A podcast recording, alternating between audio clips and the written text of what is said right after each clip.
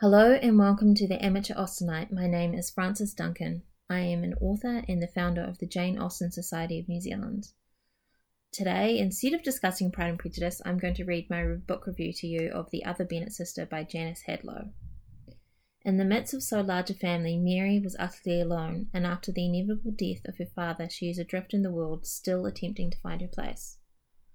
I've often felt Mary was hard done by, but this author, Janice Hadlow, manages to make me feel sorry even for Mr. Collins, and dislike the sweet Mr. Bingley when they point out that he only likes Jane because she's beautiful.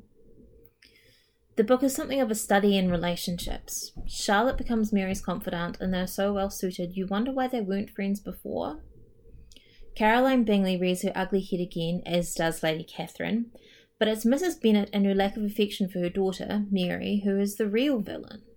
It's a massive book, separated into five parts, but it's only about halfway through that it begins to feel like a different book.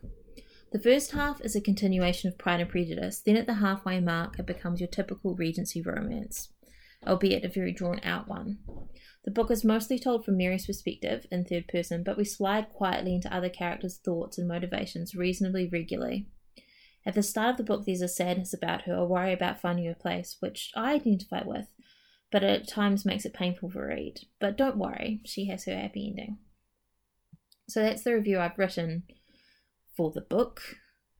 I'm not sure what else there is really to add to it. I I did really enjoy it. I felt a little intimidated by the size of the book, and so I really sat down and made myself read it. Um, I can tend to get panicked by the size of books, which I know is a little bit funny, but that's just me. The One mistake I noticed was at the Netherfield ball, the author had Elizabeth stand up, and then in the two paragraphs later, she had her stand up again, and it hadn't said anything about her sitting down, and that really stuck with me. Um, and that was one of the occasions where I noticed also that it went into somebody else's perspective because you were hearing from Elizabeth then but it's so sneakily done that you don't always notice it.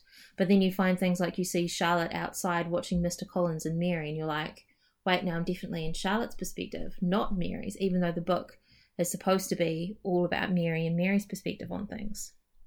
I think more people should read it. I've, as I said, always thought that Mary has been hard done by, and it's nice for her to have her own book. I did read one a few years back where she ended up moving to Australia which I might find and read again if I can find it. I think I gave it to somebody. I bought it when I was traveling and I gave it to somebody when I'd finished reading it, which is a bit of a shame because now it would be good to read again and then review for you guys to know what it was like. I want to say welcome to my listeners from my sister's English class who I understand may now be listening. I hope you enjoy it, guys. And thank you all for listening. And as always, I wish you happy reading. If you'd like to speak with me, you can find me at Twitter at Frances underscore Duncan or my website, francesduncanwrites.com. Thank you. Just popping back in to let you guys know that we have merch now. I haven't actually got merch with my face on it. That seems a little weird to me, but if you really want it, let me know and I'll do that. There's merch of the Jane Austen Society of Aotearoa New Zealand's logo, uh, some Jane Austen merch, and some Pride and Prejudice, heavily Pride focused merch too. It's on Redbubble, and the link is in the notes. Happy buying!